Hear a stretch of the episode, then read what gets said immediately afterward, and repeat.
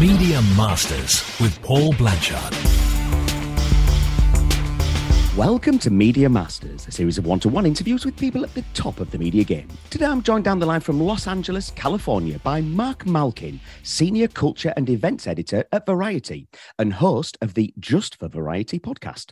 One of Hollywood's most recognizable faces on the red carpet, Marc is an award winning and Emmy nominated journalist with more than two decades of experience working across broadcast, print, and digital media. At Variety, he's turned his signature news making conversations with the biggest screen names into the must listen just for Variety podcast. Previously a writer and editor for the New York Daily News, Us Weekly, and New York Magazine, Marc also served as an on air correspondent at E News. He lives in Los Angeles with his husband Fabian and their two dogs. Marc, thank you for joining me. I'm so happy to be here. I love Hollywood, warts and all. I mean, has it worn off for you the magic, or do you still look at the sign and feel that uh, that frisson of excitement?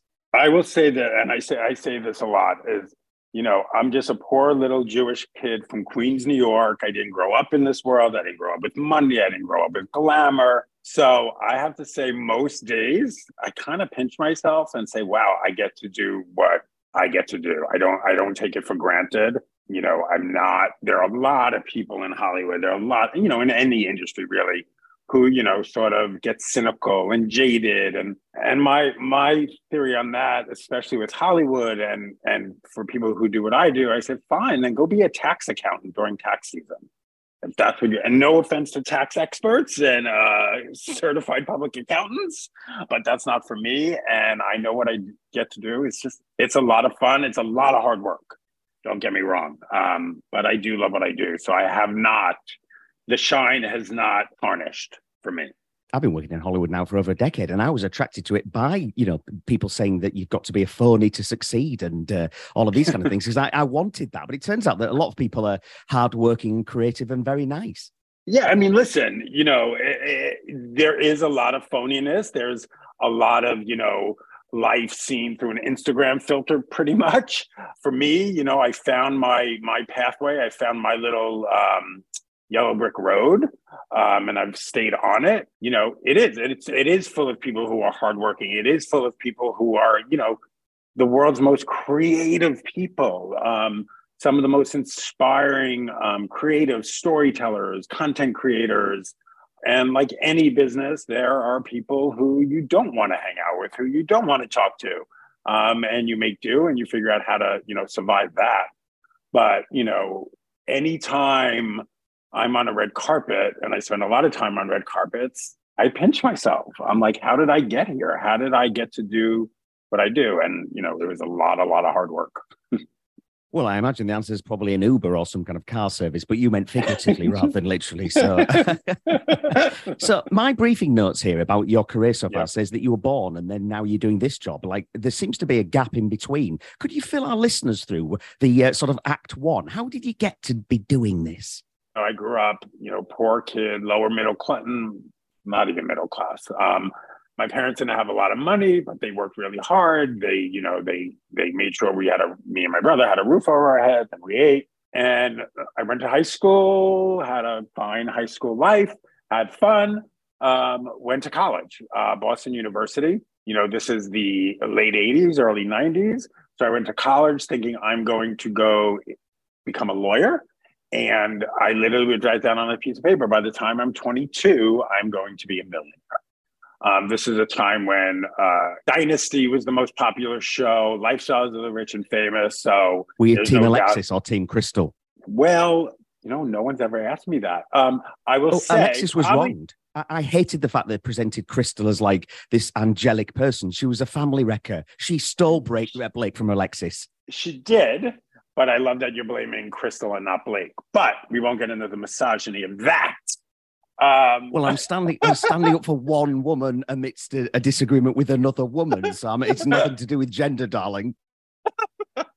Um, I, I know that you make a great politician because you you haven't yet been drawn on whether you're Team Alexis or Team Krystle. I know. I'm, I'm, I'm, I'm coming. I'm coming. So probably back in the day, I was probably Team Krystle because um, Alexis is just so evil. But as I've gotten older and I've gotten gayer and queerer, Alexis She was good at it though, as well, wasn't she was Krystle- a drag. She was the biggest queen. problem I have with Krystle now, retrospectively, is that she was boring. At least Alexis was married to dozens of people and wanted to kill people and you know do wrong. and listen, Alexis had, you know, the best lines. When you see, you know, Alexis footage of Alexis on TikTok, you know, you don't see Krystle. She didn't have great lines. Maybe she got great lines when the evil twin came in, you know, but you don't see much of that. But Alexis had, you know, the best lines. And of course, you know, then there was Diahann Carroll as uh Oh, Dominique Devereaux. Dominique And Devereaux. Yeah, I think that Welcome to the Dynasty podcast. I'm your host. But I, do you know what? I don't care. Well, this is why I have no listeners because we go off on tangents. I'm loving this. But so so the point of all this dynasty talk, I wanted to be rich. That's what I wanted to do. I wanted to be rich when I went to college. Um, but I took a news writing class my my freshman year, my first year in college. That was your And first was- step toward penury, then, was it not? Because no, I don't Yeah. know of any journalist apart from Piers Morgan who's made a few bob doing journalism. Right. So I um, took this news writing class. Um, my professor is Norman Moyes, who is this old school, stereotypical, cliche newspaper editor with the Boston Herald. You know, literally like a fedora, cigar, the whole press tag in his fedora. I took this news writing class and I literally fell in love with news writing. And I came home, I think winter winter break, and I said to my family, I said, I'm not going to be a lawyer. I want to be a journalist. Um, they were like, "What? Woody? Uh, I- what?" I'm on your parents' side. I, I think you should have been a lawyer. yeah. So You'd be deeply know, unhappy, but you might have a couple, a few more grand in the in the bank. true, but money isn't. It's not all about money. But that said, so you know, I take a news writing class and I absolutely loved it. I get involved with the school newspaper, and my first job out of school was at a weekly newspaper called Bay Windows. Which sounds like a real estate newspaper, but it was actually an LGBTQ newspaper, a weekly newspaper. by that time I had another professor who was really kind of mentoring me, but I wasn't out to him. I hadn't told him I was gay. And I get this job when I graduated. And I went to his office and I said, I got a job at Bay Windows. He said, What is that? I said, A gay newspaper. He said, You've just ruined your career. And obviously that has stuck with me because I tell that story a lot. And I kind of remember that story every time my career has gone up a little bit. Um, and but I also understood what he was Darkest saying. before the dawn. Yeah, but it was also, you know, this was this was the early 90s. So you didn't have, you know, being out in a newsroom, being openly gay um, in media was, you know, we didn't have Anderson Cooper, we didn't have Don Lemon, you know, we didn't have uh, here in the, the States, Robin Roberts, you know, no one was out. There's no one out at the New York Times. So at that time, I understood what he was saying, and there was a fear like, am I ruining my career by being openly gay? And I was like, you know what, I'm going. And what was great about working in the gay You're being press openly that awesome. I'm so, full of Oh, respect for you for what you did. Thank you. Yeah, and it was a pretty amazing time because this is when Clinton was running for office. And Don't ask, don't what was- tell. Do you remember that? Yeah, and isn't it? People yes, wouldn't get now just what a big deal it was to come out then. I mean, it, don't get me wrong, it's still difficult now, Right. but then, wow. But and listen, so Clinton's running for office. The two big, big subjects of the day were "Don't Ask, Don't Tell" and the AIDS epidemic. Um, we were at the height of the AIDS epidemic. Research was happening, but not fast enough. Remember So those right wing Christian evangelicals used to say it was God's punishment for being gay? God's How punishment, yeah. disgusting is that when you how can people think that? I, you know, one of the most horrific reporting assignments I ever had. It was inspiring, but also horrific. In Boston, Boston is a very Boston's a very interesting town. I call it vanilla on the outside, chocolate on the inside. Like everyone's all prim and proper, but who knows what they're doing behind closed doors. But Hmm. very Catholic, it's very Catholic, um, very religious, isn't it? very religious, has a very um, long history of racism. Um, so the Irish gay group in Boston was the first to sue to uh, march in their St. Patrick's Day parade. And this was back in 92, maybe. I think it was about 92, 93. And the gays were allowed to march um, in the St. Patrick's Day parade. I was Jesus, sort of the in- gays were allowed to match like it was Yeah. someone's deigning to give you permission. Like, oh, we'll let we'll Eh. let the gays in this year. yeah, and honestly, wow. and and I was sort of embedded with them because I was the gay press. So we um, met at a church. I remember at in one part of Boston.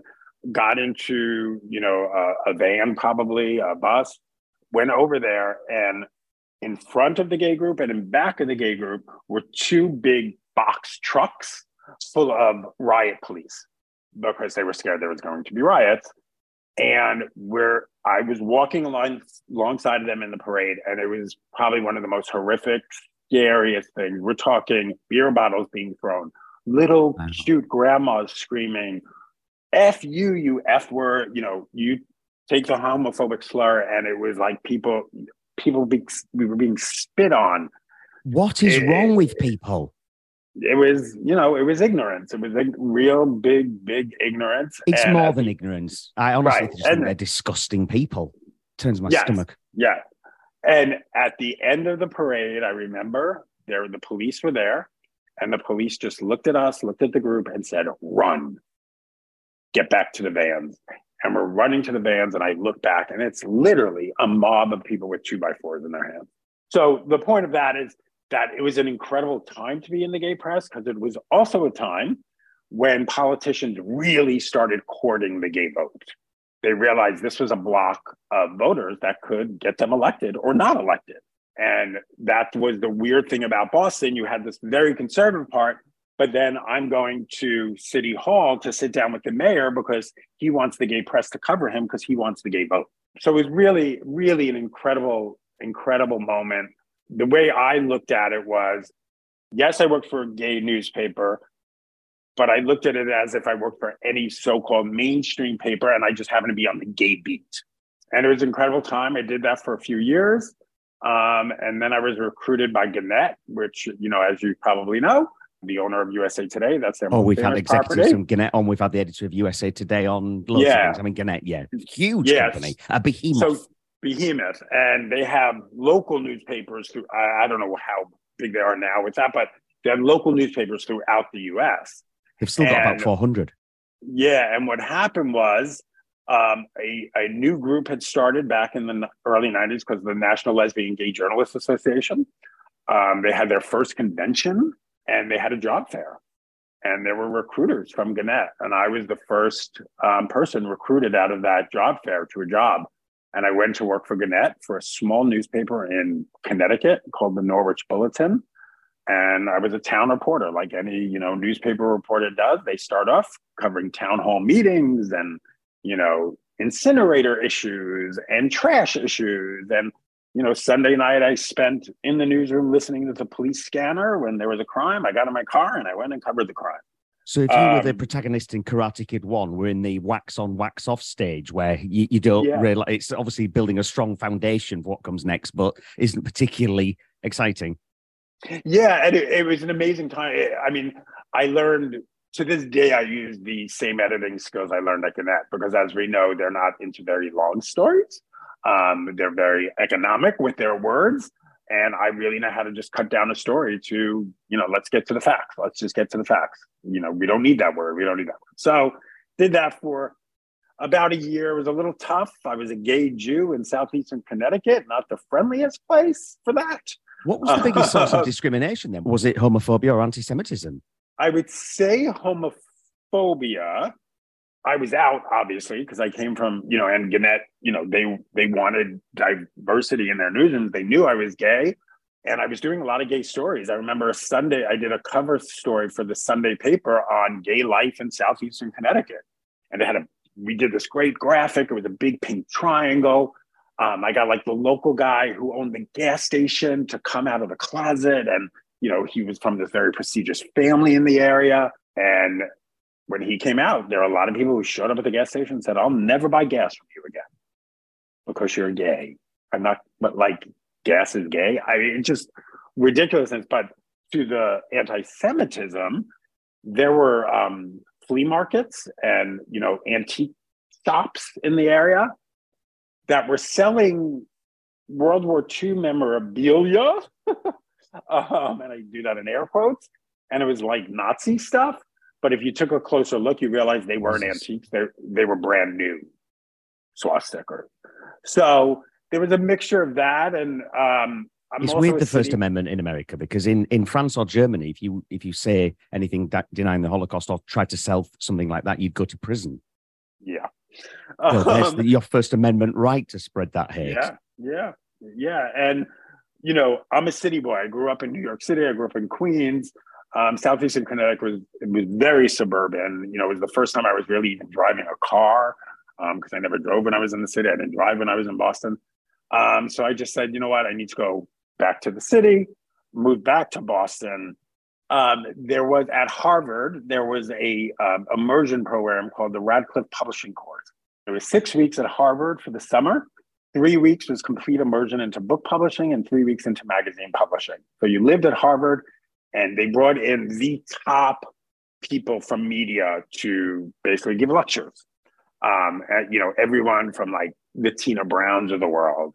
Um, the year that I was there for the magazine side, we had John F. Kennedy Jr. come. He was just about to launch George magazine, and he came and lectured. And one of the reasons I did this course was one, you were kind of guaranteed a job if you did the Radcliffe Publishing course. It was very, you know, it had a huge network in New York. Um, but I also wanted to see if I wanted to go into book publishing, um, which I realized I didn't because it was way too slow paced for me. But from the Radcliffe Publishing course, I got a job at Premiere Magazine in New York City, which was a monthly magazine um, that is no longer around, but it was a Hachette magazine. It was a monthly, basically Entertainment Weekly, just for movies on a monthly basis.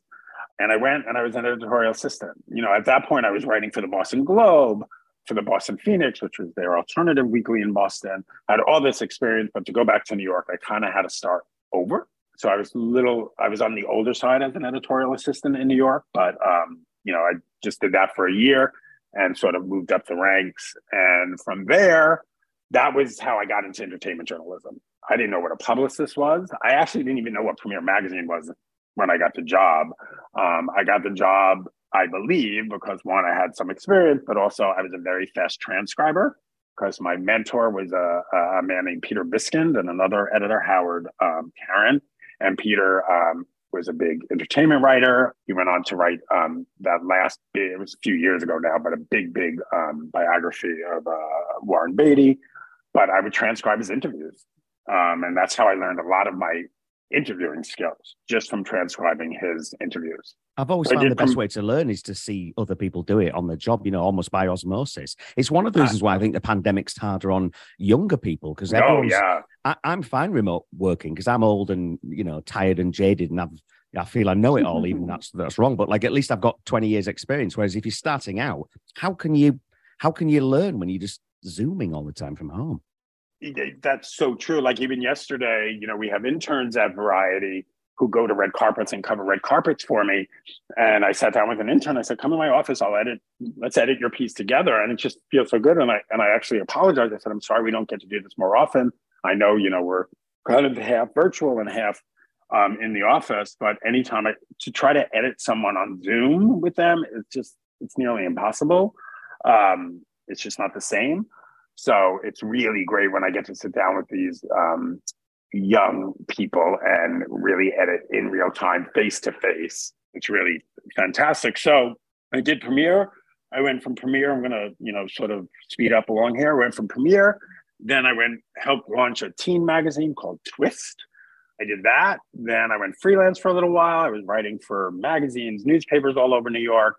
Then I went to go work for the New York Daily News for a column there called Rush and Molloy. It was a gossip column at the Daily News. It was George Rush and Joanna Molloy. They were a married couple. And I came in to be one of their reporters. And that's sort of really sort of where everything took off from there.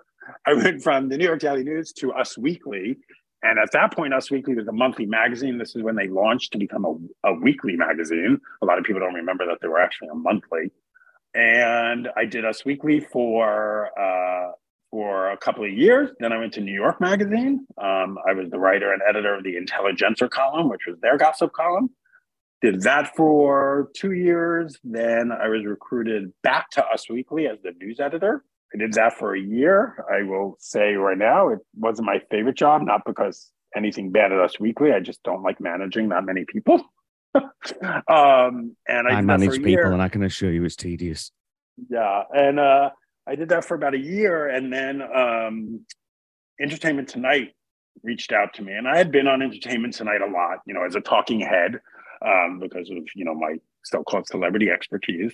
And they called me and they said, We're launching a new show called The Insider. We'd love for you to come to The Insider and do what you do in print, but do it for us, break news. Because that was that's my thing. I love breaking news. And um, I started interviewing with them. And before I knew it, I was on a plane and I relocated to Los Angeles about 19 years ago to help launch The Insider. So I worked for The Insider and Entertainment Tonight, did that for a couple of years. And then um, I really missed writing. So I went over to E News, um, E Online, and was writing a column there and was at E News then for, you know, that's where a lot of people know me from. I was there for 11 years. And that's where my on air correspondent work really took off. So I was doing a lot of that for them. And after 11 years, it was time for something new. So I uh, went freelance and I was, you know, again, writing for a lot of places, covering carpets for a lot of places. And I did that for a few months. And then um, Variety happened. And I've been at Variety now for um, almost uh, July, it'll be five years. And it's just, I'm one of those people who do, you know, I do put on Twitter, hashtag I love my job because I do. I know you, you introed me, so you gave my little um, qualifications for Variety. Um, and here I am doing what I love to do, still loving it after, you know, more than 25 years in the business. You can see that glint in the eye that you've got, Elevate. Tell, paint, paint a picture for our listeners, if you would, though, about what a, sure. what your job is, like brass tacks. Like, what does a typical week look like? And, and you know, please do go into detail, however yeah. monotonous. I'm going to start with last Friday night because it'll give you the weekend too.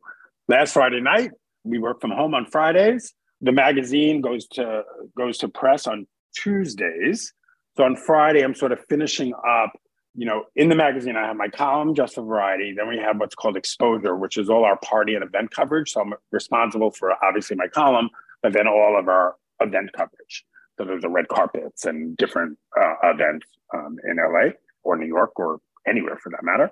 So I'm sort of that sort of as the week goes on, you know, someone if I send someone to cover a red carpet, they send in their story. I'm I'm selecting photos. I'm putting together the the text for said um, coverage in the magazine. So those those pages are coming together slowly but surely. Uh, my column, uh, I'm usually filing that Monday morning because usually there's something happening on the weekend that I want to get in my column. So last Friday night, you know, I I worked from home, but then I went up to Hollywood um, to interview Carol Burnett because they were doing an FYC event for her. FYC was for your consideration, which is basically campaigning for an Emmy. Um, Carol Burnett had her 90th birthday special on NBC, and she was there to do a panel. She was doing a, a Q&A, um, and they had a little red carpet. And I was like, I want to go interview Carol Burnett. She's Carol Burnett. She's 90 years old. I don't know how many chances I'm going to get to do this again. And she's Carol Burnett. She's a legend. She's an icon. She's, you know, she's Carol Burnett. So I ran, I interviewed her, got a little news out of her um, which will be in my column next week. And then Saturday, um, Saturday night, I cover another event. I went to another red carpet. Charlize Theron has her Africa Outreach Program, um, which is her nonprofit that does um, work with youth in Southern Africa. And she does this event every year. And um, I'm going to go. I want to talk to Charlize. I always have a great time talking to her. The cast of Fast X is going to be there. So it's the Vin Diesel, Michelle Rodriguez. The movie has just come out. Oh, I want to talk to them. We haven't had much time to talk to them on camera, so we send a video crew with me. You know, like Carol Burnett, it was just audio. We didn't have a video crew, so I do obviously both. Um, so Saturday night, I go to the Charlize event. I get to the Charlize event and find out that Charlize is not going to be there because she tested positive for COVID. So I was like, mm, you know, a little frustrating, but I get this great interview with Vin Diesel. I get news out of Vin Diesel. He tells me that, you know, after they finish this Fast and Furious this part of the franchise, he has multiple spin-offs in the works, including a female-led Fast and Furious. Ultimately, get, it's all about family. It, it's always about family, isn't it? Fast, Furious, family. Um, so I do that on Saturday night.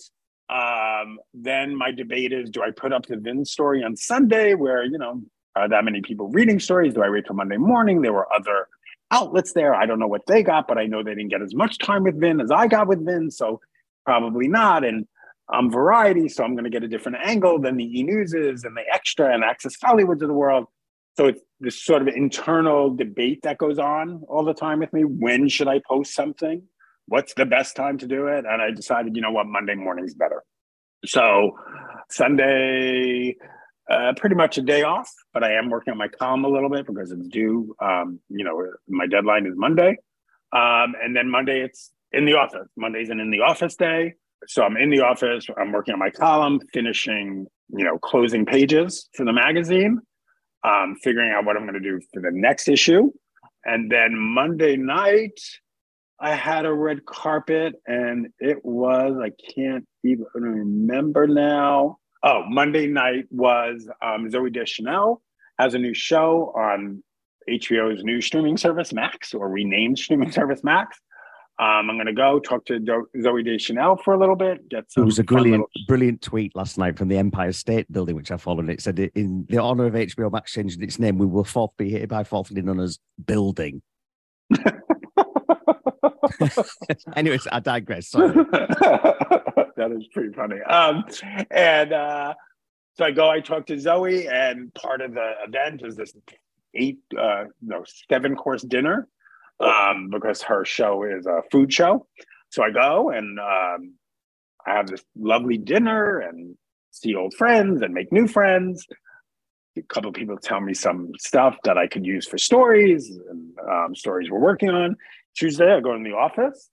Um, we're closing, you know, we finally finished closing the pages for this week's issue, which comes out today, which comes out on Wednesdays. So what happens is with my column, my column is probably about four to five items in it. So four or five short stories. And then what I do for online is I expand each item into a full story. So I'm working on expanding those stories. So I I had to post my Zooey story for my interview the night before. Then I post a story with um, Marc Shaiman and Scott Wittman, who are you know musical geniuses who um, have the show on Broadway called Some Like It Hot. Um, I do an interview with them. They give me some scoop. They say they've been working on the new season of Only Murders in the Building, um, but they only tease me. I said, "Does that mean there's a musical episode coming up in season three? That's it." And they said, "That's all we could say, but you do the math." So there's my fun, you know, headline is there a musical episode coming for the show in season three? Then, um, because of traffic, I leave the office. I can't believe I'm getting into such granular detail. Um, I leave the office at three o'clock so I don't get stuck in traffic trying to get to Hollywood because our office is on the west side and Hollywood is on the east side. So I leave at three o'clock. I make a pit stop at home, um, continue my work at home, um, filing stories. Then I go up to Hollywood to do an interview with Lisa Vanderpump um, and the producer of Vanderpump Rules um, because they are too campaigning for an Emmy, so they are there for a Q&A. So there's a little red carpet. I talk to them. An hour before I'm going to talk to them, the ratings come out for the season 10 finale of Vanderpump Rules, and it has, you know, the biggest ratings they've ever had. So it's going to be great to get a reaction from them on the, you know, the crazy ratings. And so I do that. Then I send a note to my newsroom saying, hey, I'm going to write this up real quick. I have Lisa and Alex um, reacting to the um, ratings. Um, so I come home, transcribe, write up a story, get in touch with the night editor. I said, how much longer are you online for? He's like, another half hour. I said, great, I'm filing my story now. I file my story. We send out a breaking news alert. And then I debate whether I should keep writing and doing other stories or do I need to just probably eat dinner. so I eat dinner, I get on the couch, I start watching the Donna Summer documentary and fall asleep. You're a bit lazy, aren't you? I mean, you could have written written more stuff than if you'd not fallen asleep. I hate you, Paul. I hate you. You're, you, you're, you're, you're pushing that button. You're pushing that button. Oh, thank you, darling. Um, I, I, do try to provoke. Um, but I mean, how, what's the balance of like the the awesome, creative, sort of celeb-driven?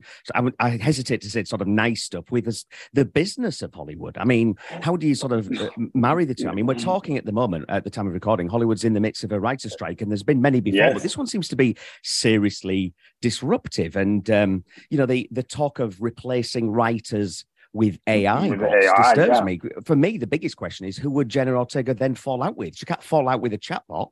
I'm sure she could probably find something mean to say about a AI. Um, I think you know. Listen, what what is great about Variety, and for my sweet spot is Variety. Obviously, is a trade. It's been around for hundred. I think it's 118 years now, which blows my mind. If you ever come to the Variety office, the next time you're in LA, you have to come.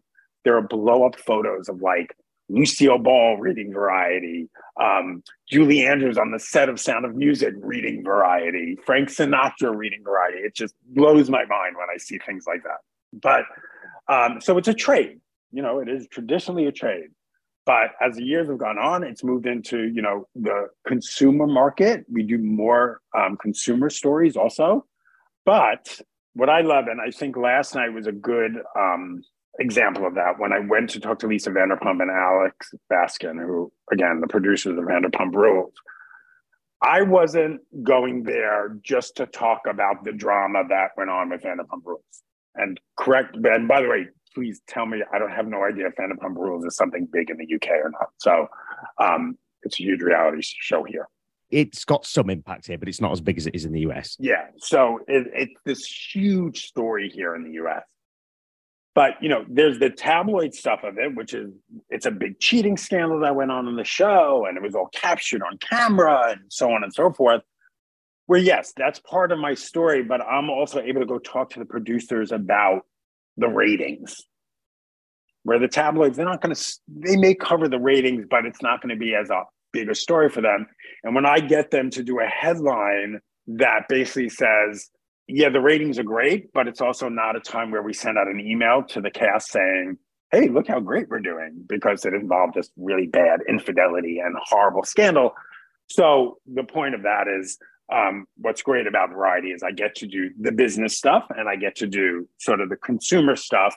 And you know, I'll be the first to admit I'm not a, a the business trade person who's like in the weeds of everything. But to your point, so the writer's strike, it's affecting everything here in LA. It's economics. It's um, just, you know, everyone sort of right now is living in this fear. What's next? What's next? So when the writer's strike first was happening, you know, I was at the Met Gala in New York um, on the carpet. And literally at that's when the negotiations were breaking down as the Met Gala carpet was happening. We were going to find out within an hour or two of the Met Gala happening whether the writers are on strike or not. I'm variety. So, yes, I'm there at the Met Gala. It's fun, it's silly, it's glamorous, it's, you know, ostentatious, blah, blah, blah. And I'm going to cover that. But I'm also going to ask certain people when I get the chance to talk about the writer's strike. This seems and to I be worse than usual, though, because it's not not not merely an argument of over money. It's more of a threat, uh, like an existential threat to the the concept of needing writers per well, se, yeah, it, which is almost unthinkable. It, it is, and there's a lot of money involved here. But you know, AI. It's crazy to think that a script could be written by AI, but that of course gets into economics too. Because if you write a script by AI, you don't have to pay a writer, and the writers really want some rules about AI, you know, in writing where the producers, the, the group that represents the producers, saying, you know what, we don't have to put it in writing. Let's watch it. Let's see how. Let's see what happens, and we'll have a meeting every year about it. And the writer's like, no, we see literally the writing on the wall. And then what everyone needs to realize is like, yes, the writers are affected. They're the ones on strike. But then when a show gets shut down because of the writer's strike, it's not just the writers who are affected. It's everyone from the guy driving the truck to the guy cooking the meal to the makeup artist, the hair person. So there are people who are out of work and it's just a domino effect. And what's happening now is they're not even negotiating right now with the writers because they're the producers are in the middle of negotiating with SAG-AFTRA, which are all the actors. If the actors go on strike, this town will be shut down. Shut down there's no, you, you can't do anything without obviously without actors. You can't nothing. And it's going to come from it's not just shut down production wise it's not like a tv show is just going to stop going. It's not a film's going to stop going. There's i've seen no several publicity. actors come out in solidarity though. Yeah there's going to be no i saw maddie ziema just about 20 minutes ago on instagram who was very proudly uh, demonstrating with them and refusing to work yeah, no, and it, it's it's happening, and you know, um, there's also negotiations going on with the DGA, which is the Directors Guild. So the directors may go on strike, and anyone who tries to tell you they know what's going to happen or they're hearing what's going to happen, they don't. No one really knows, and there's all theories. So if the writers are on strike, the theory goes the directors will go on strike too. The two of them will gang up against the producers, and the producers will have to bend then there's the argument no, the Directors Guild is going to push the producers so much they'll get what they want. And the producers then say the Writers Guild, look, we gave the Directors Guild what they want. You're the ones who are going to look like the bad ones who are shutting the town down. So it's really um, quite a, a, a puzzle right now because no one, no one knows what's going to happen. It's the ancient Chinese curse, isn't it? May you live in interesting times. I I mean, I, I, I don't know what how this is going to play out, but not in a good way. This is this is bad tension, isn't it? No, it, you know, and then you know, you look at like um, the Tony Awards, you know, which are you know the, the big awards for Broadway. They almost didn't happen because they asked the Writers Guild. They said, "Could we have a waiver? Could we still put on the Tonys because Broadway is in such bad shape because of COVID? They're still rebounding." And the Writers Guild said no. And the Tonys had to go back to them, like, what if we do it this way, this way, or that way? And they said, okay, we won't pick at you if you do it this way. We don't know what those, um, what the outline is right now. But what we do know is that the Tonys are not going to be a written show. There cannot be one piece of written material. So how is this show going to happen? It's still a mystery, but it is going to happen. It is going to be broadcast. But it's, you know, if the Tonys didn't happen, that would have been a huge huge setback for Broadway because it is shown that the Tonys do increase not only box office sales in New York and Broadway, but these shows travel. You know, they have touring companies, and it helps um, those too. So the Tonys will happen, but everyone's sort of, you know, Ariana DeBose is the host, but no one could write anything for her. She's not allowed to have anything written for her. So is it just going to be this completely ad lib uh, award show, which is could be hilarious in the right hand, but also could be a total disaster. So it's going to be really interesting to see um, what they come up with. What's the biggest challenge in your job? But like not not just sort of day to day, but also like existentially. Like we had some political journalists on recently, and they were saying the problem with interviewing the prime minister or you know the president is the people arranging that have the power to switch off that access although you have to hold power to account without them you know, you, you without access to those people, you're screwed. Uh, and right. you know, we've seen what happens with Trump. But I had the editor of Empire magazine on a couple of years ago, and she was saying that sometimes studios, very rarely, had actually retaliated against giving some of their films a bad review by the next big picture that came out. They'd give other movie magazines better access on set and so on. And you know, you, it's just this unspoken very, very fine line, which basically boils down to journalistic integrity and honor. You you've got to you've got to have your integrity, but you, you've also got to have copy and content. Right, and I think you know in that case, it's all for me. It's it's a case by case basis.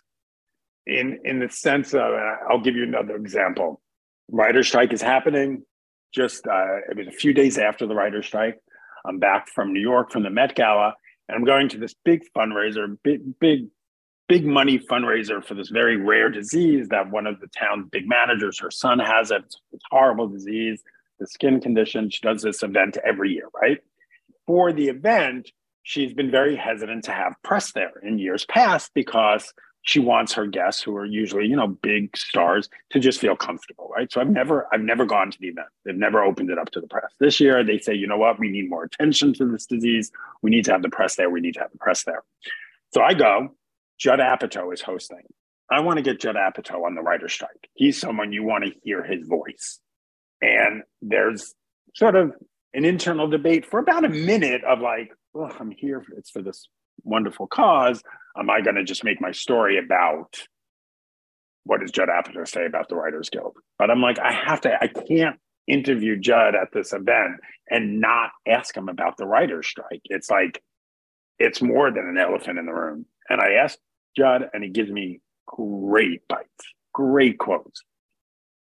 So I go and I post that story that night. Um, and that story went everywhere, went you know, it, it was picked up everywhere. Numbers were great on it, blah, blah. But then I did another story on the, the fundraiser and how much they raised and who was there and so on and so forth. So that was where my balance was. I wasn't just going to make one story, just the writer strike. I know I was also there to cover, you know, this great cause. And I think, you know, the second story I did, it, there was nothing less important about it. It gave attention to this horrendous disease. It gave attention to raising this money. Um, so there's always a balance of journalistically, what do you do? Um, when you do have access to people, what are you asking them? Is it appropriate to ask them at this time? And it's it's a constant debate, you know, especially when I'm on a red carpet. Do I ask about this drama or this scandal, or do I stick to just the project? Um, and it's sort of it's really for me, it's a case by case basis. But yeah, you know, variety needs access to people, but also variety is variety. We have the respect where 99% of the time, no one's going to tell us what we're allowed to ask or not ask. Um, and sometimes they'll say, please don't ask about that. And to be honest with you, I never had an intention to ask about it. So I'm fine with that. Um, but then there are times where they'll say, like, don't ask about that. I'm like, I can't do an interview with your client if I can't ask about that. And then sometimes they'll say, okay, we could do it. Or sometimes they'll say, we're going to have to pass if we know you're going to ask about it. That happens. But you know, for sure, there are going to be celeb, there are going to be executives who get pissed off at Variety because we are the business of Hollywood. And sometimes, as we know, the business of Hollywood could be very, very messy. So we've talked about AI bots replacing writers. I mean, yeah. wouldn't Jay Penske save money by replacing you with a, a robot? Like, is it is this going to happen where journalism itself is going to become like under threat. And and obviously, I I, I ask that with the greatest respect, because yeah, clearly it would never do as good a job as you. And in fact, as a reader, I would probably boycott any media brand that used robots. Um, yeah, in my I, own I, self-interest as well as principle, but ultimately there must be some threats. I mean, already bots are doing analyses of like stock market data and sports results. I have not spoken to Jay Penske about this. I don't believe, you know, don't believe he would ever replace it. You know, Jay is very dedicated. Um, yeah, I've, I've, met him several times. He's a good guy. Yeah. He believes in journalism, so he's he believes. He, luckily, yeah, you, have got an anti-bot employee, but what about a, what about a pro-bot like someone like Rupert yeah, Murdoch and, who, who wouldn't hesitate to replace you with the T1000? You know, I think you know, is it scary for sure? But I also know that I, I'll tell you the other day I was like, I wanted to understand more about AI. So I downloaded chat, whatever it's called, onto my phone. And I said, write an essay about Marc Malkin. And it did. Got certain things wrong. And it was very um, basic in the sense of I could tell exactly where whatever this robot was was pulling stuff from. You know, they were finding stories about me, or um, they would look in my bio. And, you know, what's scary, and this is where I think the writers come in with the writers go, is like right now it's very elementary AI. So it's very easy to look at it and be like, obviously we could tell the difference, you know, an AI story um, and a story written by, you know, a journalist. But we just don't know what the future holds. And I think that's what the writers want to get a hold of. They want to say, we've got to put some things in place now that make sure that the technology is serving us and we're not serving the technology. And I take that, that's almost a verbatim quote I interviewed Joe Russo, um, you know, one half of the Russo brothers, directors of Avengers movies. Um, they just produced um, Citadel, the new huge Amazon series. And I spoke to Joe about it. I said, you know, are you worried about AI? And he said, we all should, we all should be scared of AI. He said, and like what I just said, he said, you know, the technology has to serve the artist, the artist not serve the technology. He said, look at James Cameron's career. He's been doing this since day one. So with that in mind, ethically, you would hope Hollywood would say, and producers would say, yes, the artist should be able to use technology and not the technology use artists. But I think the writers and other um, creatives want want that in writing. They want some sort of, you know, for lack of a better term, rules and regulations. So just when AI, because there is going to be a time where AI gets that sophisticated are we going to be able to tell the difference? And when I say we, we know now that you know the average reader may not know may not be able to know the difference right now. We know there's disinformation that is spread with the use of AI. Um, so it is scary. It is a threat to um, creatives in Hollywood, um, and it's a threat to anyone really who is putting pen to paper or paintbrush to you know canvas for that matter. Um, so it is, it is, it is a scary time. Another thing that fascinates me about Hollywood is how things like awards are at the cutting edge of where society is going right now. So, for example, the Oscars have a best actor and an actress. And yet, when the actress wins that award, she's described as an actor because she's a prof- that's her profession. She's a, an actor. Right. So, why, if you think about it, it is weird that we delineate acting performance awards on gender terms um, yeah, and yet, what's the alternative? Is it that we have three Best Actor awards, and who? Because that's the other problem we have. You know, you have. Do you remember Oscars So White? Of course you do. The minute yeah. you open it up, all the men will just win both awards. This is a conundrum. This is this is a tricky, and there are award shows that have gone um, gender neutral. Um, the Independent Spirit Awards, um, I believe, uh, the Gotham Awards in New York City, they're gender neutral. So what you end up is, you know, you have a category, best lead performance. Your gender doesn't matter because also on top of that is there are people who don't um, identify as male or female. They're identifying as non-binary. So they don't even fall into the category of lead female uh, performance, lead male performance. And why? And that is discriminatory, isn't it? Because at the end of the day, people should be who they are, and we could we that's unconscionable to exclude someone because they right. don't fit into a binary and, gender. Uh, right, category. and there are there are actors who are saying, "Take me out of the race because I don't fit in those categories. I'm not comfortable being called a male actor or a female actor."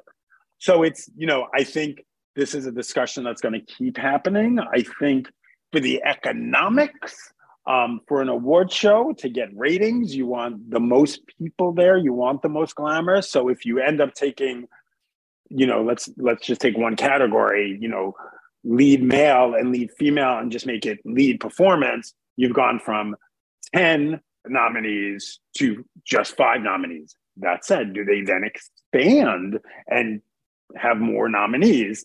But like you said, does that mean the white, cisgendered, straight white male is going to be the one who wins all the time. And that's, you know, that gets, we won't know that until we know that. You know, I think all of this is a generational shift. Um, I think, you know, it, it, it's sort of when you do look at like LGBTQ rights and equality, you know, it's a, it, it's a generational shift. Kids today, they don't see the world um, as so defined by someone's gender or by their sexuality. It's just they're looking at each other like humans. And I think that that that will play a part in when the next generations are in charge of these award shows or so on and so forth. I mean, you sit down with lots of A-listers for the Variety podcast. Who's mm-hmm. impressed you and who's evil behind the scenes? Because the golden rule of thumb was if you play a villain, you're normally a really nice person. But if you if you if your main character for which you're known by is sort of you know virginal and lovely and all sweetness and light, they tend to be evil behind the scenes. Is that true? Listen, we know there are evil people in Hollywood, and a lot of them are getting their uh, karma, obviously within the Me Too movement and Times Up. But I have to say, you know, especially with my podcast, because you know that's going to be an extended interview. It's not just going to be you know three minutes on a red carpet, you know, I look at my podcast like I want to talk to the people I want to talk to. I can't think of a, a moment where like I'm like I'm going to do this podcast, but I don't really like this person. You know, I book my podcast. Uh, you know, I'm booking it. I'm you know, so it's you know I've had everyone on the podcast from you know Barbra Streisand, Cher, Charlize Theron, uh, Robert Pattinson, Kerry Washington. Um, you know, I just recently had Peppermint, who's a big drag queen here in um, the U.S. You know, so it, it, it, it so varies. Um, there are certain people that I always love to talk to who are always going to be fun. You know, Charlize is one of those people. We have a great rapport. Um, so anytime we're on a carpet, anytime I interview her, it's wonderful. Same thing with Lady Gaga. We just have a good rapport. So those people are fun. Um, it's been a long, to be honest with you, it's been a long time where someone has completely turned me off during an interview. And I have to say, you know, when I was at E News, you know, E News is more on the tabloid side of coverage. So when you're at E News, you got to ask those tabloidy questions. You have to ask those more personal life questions, and that's where it gets really sticky. Um, variety, yes, we do get into personal life stuff, but it's it's not from that going for the jugular tabloid um, angle. So it's been a while since I've been so turned off um, by someone who um, is evil.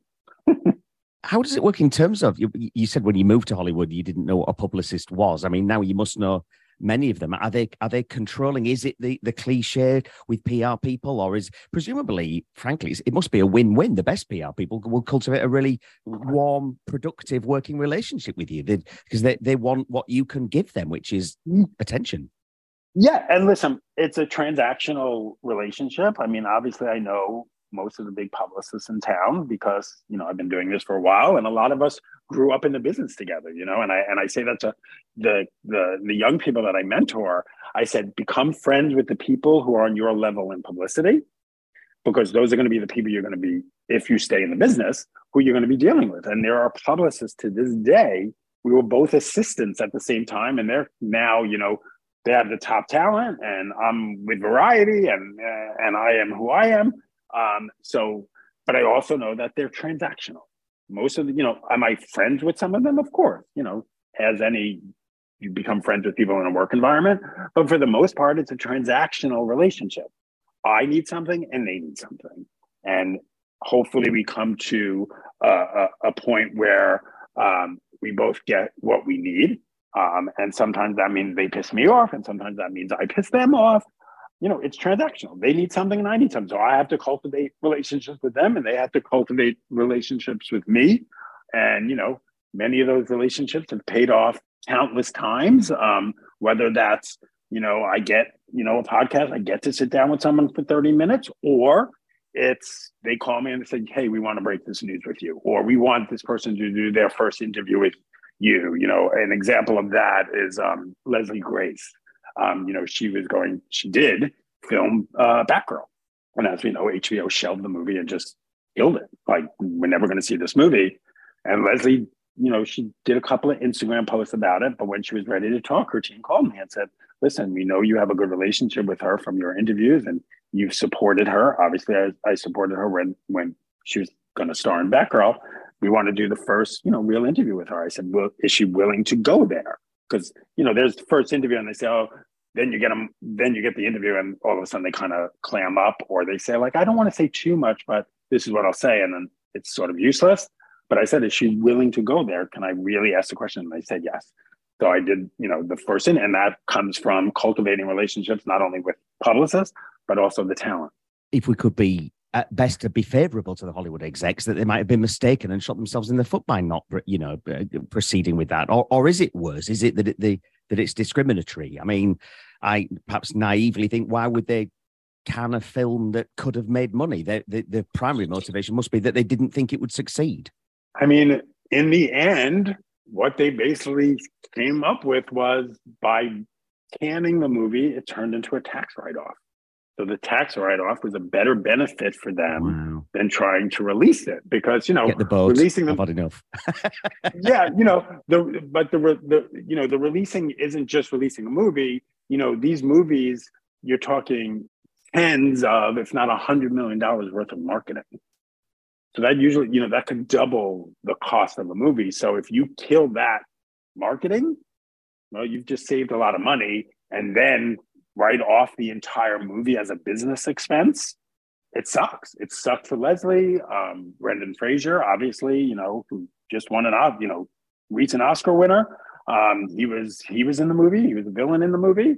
Um, he was very sad to see the movie not see the light of day. That said, I wonder if those executives were like, "Oh, we could have, you know, we really could have marketed this movie as starring Oscar winner Brendan Fraser, but they made the decision before he won the Oscar. Do you have any sympathy with the Hollywood execs? It must be tough because, like, of course, there are certain movies that are going to work and make loads of money, and then others that aren't. I mean, like Indiana Jones 5 is about to come out. One, two, and three were amazing. So you even I sat there at the beginning of four thinking, well, this is a no-brainer. I'm gonna have a great time. It's utterly right. unthinkable that it that movie could have ended up total horseshit, surely. Right. And yet there right. I was at the end of it thinking, Jesus. So even a so-called safe bet might not make yeah. money, or, or does it not make money because they interfered that they shot themselves in the foot? If they just let Harrison Ford, George Lucas, and the like get on with it, then you know it would have succeeded.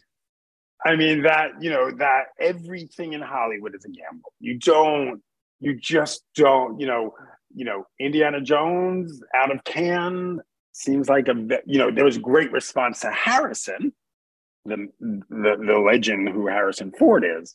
Um, you know, and some of our top stories for the week were all Harrison Ford stories. That said, does that translate to people going to see the movie, which got a fairly lukewarm response from critics, from the audience there? So, right now, the buzz isn't huge to go see the movie. So, are people now going to say, you know what, I'll just wait till it's on streaming? I don't need to go into the theater to see it. Or will all this buzz and all this talk about Harrison Ford and the legacy of Indiana Jones, will it, will, and this is what I'm sure they're betting on, is uh, a generational crossover. You're going to get parents who want to go because Indiana Jones came out when they were kids and they want to bring their kids and say, oh, look, this is what I enjoyed when I was a kid, you know, and going to AI and computers and all that stuff. You know, there's a lot of backlash about the de aging of Harrison Ford for flashback scenes that they just it just doesn't work. But is that enough to keep people from going to the movies, or do, do they expect some wonky, you know, computer graphics and CGI because most movies have that at this point? Um, so yeah, everything is a bet, and no one, no one could tell you that something is definitely going to be a hit and not a hit. The, the, the most exciting stories from Los Angeles aren't like, oh my God, an Avengers movie was a hit. No doubt. It's when a small film becomes this huge hit and makes all this money that no one saw coming this de-aging stuff, I don't understand why they do it. The Irishman, it spoiled it for me. It felt like oh, it's so De, De Niro had been put through an AI thing, which they obviously had. It was weird, uncanny valley as they call it. The only thing that I, I think has ever worked is John de Lancie when he played Q in season two of Picard. When he appeared, I, I suddenly thought, oh yes, he's aged thirty years, and they're going to have to deal with right. that. So he appeared very briefly digitally de-aged for sort of five seconds, and then he said to Picard, um, let me catch up and snaps his fingers and then just because you know then it switches off. And i thought that was right. done well. Yeah it's it's a weird thing. And i don't know if again is it a generational thing? Because you know we're seeing just the new the newest technology where it's not that great. But if you sort of start growing up with that if you're, you're a young person right now and you're just used to it does it become like something that's not that bad in the future? Or do they improve the technology so much? And again this gets to you know now contracts even have are, are starting to have for talent ai provisions. Like could you take an actor and ai them so much to the point that when they're dead they could still star in a brand new movie? I think it was tom hanks the other day said in an interview like i could see myself starring in movies long after i'm dead you know, eh, but that said, remember when, you know, holograms first started, a hologram concert of Michael Jackson or Whitney Houston, and we're all like, oh my God, that's so creepy. Look no at one's going to get into it. The old joke yeah, about that, Elvis dying. So one agent says to the other, good career move. Yeah. I mean, listen, these estates, we know these estates make huge money after someone's dead, but, you know, now, you know, we've gone from holograms to, de-aging to the thought of full on acting roles when someone's dead again, Incredible. will a new generation of moviegoers be like, okay, that makes like I'm not offended by that. That's the norm. So, what's next for you, Marc? If you don't mind me asking, I watched The Godfather recently, and if I was you, you should kill the top five other entertainment journalists and then take their territory. Uh, it doesn't really work, does it? That analogy. So we might scratch that in post. um, what's next for me? I mean, listen, I'm just continuing. I really, you know, I know I sound like uh, Variety's paying me to say this, but they're not. I really do love it there. Um, you know, I, what I like to say is when I got to Variety, I got I, I I found my home. Everything that I did before, I absolutely loved. It led to this moment. I feel like I'm in my sweet spot at the moment um, because back to what we were talking about earlier, I get to do the consumer stuff. I get to do the trade stuff. It's really sort of sort of this great combination, this great melding of um, things. And, you know, like I said, to this day, to break a story or be the first with a story or first with an interviewer, you know, even last night when I got Lisa Vanderpump and Alex Baskin again, the, the producers of Vanderpump Rules, when I got them to react to the rating story, there was a part of me that was like, oh, should I just wait till the morning too? But there were other outlets there. And I'm like, they had to be asking, I imagine, because um, it was the story. But I said, you know what? Let me go home and get this up right away.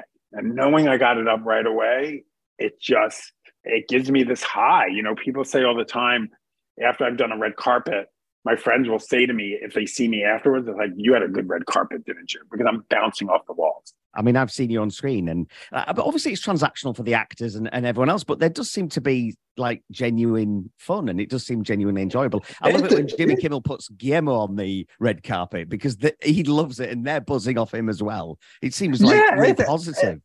Yeah, it's fun. I mean, listen, the Met Gala w- was this great moment of like, I think almost every video interview I did at the Met Gala pretty much went viral. It was just this one night. And then, you know, to top it all off, we haven't even talked about this, is the cockroach. I don't know if the cockroach made it to the UK. Um, it did. So if you're watching the cockroach video and you hearing someone scream, get a photo of the cockroach, get a photo of the cockroach, that's me. But and, due to a series of comedic misunderstandings, there were quite a number of Hollywood lawyers standing around with or not. So uh, I think the, the right, camera was pointing the wrong way. No, it was it was hilarious because what happened was the cockroach. Um, for people who don't know, we're covering the Met Gala. We're on the red carpet. It's the most glamorous red carpet. That and the Oscars and everyone goes into the gala. We're waiting for Rihanna to show up. Literally, she's like an hour, two hours later than everyone else. We're just waiting for Rihanna. That's the only reason we're there. If Rihanna wasn't coming, we would have been gone. A cockroach flies onto the carpet, hits my cameraman in the head, and then disappears. Then, I don't know, about a few minutes later, half an hour later, I'm standing there in my spot and someone from across the way, because the red carpet was on both sides of the stairs of the Metropolitan Museum of Art in New York, someone starts pointing at me, going, cockroach, cockroach. And the cockroach is right in front of me on the carpet. I pull out my phone, I start shooting, uh, filming the cockroach. Kevin Mazur, the photographer on the carpet, who's one of the world's most famous celebrity rock musician photographers, is shooting, and Kevin is like, and I start screaming to Kevin, get a photo of the cockroach, get a photo of the cockroach. Kevin's taking a photo of the cockroach. I send that video to Variety's social team. They put it up, and the cockroach became the moment of the Metropolitan uh, Museum of Art's Met Gala. It was insane. It was one of our most viral moments. So I'm not sure how I got into the cockroach story. I think it was, oh, you were asking if it's fun. Yes, it's fun.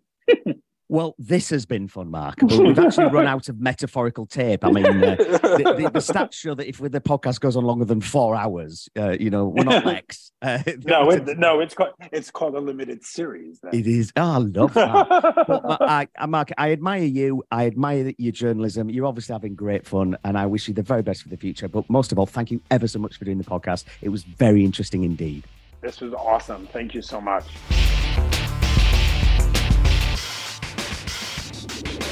Well, wasn't that amazing?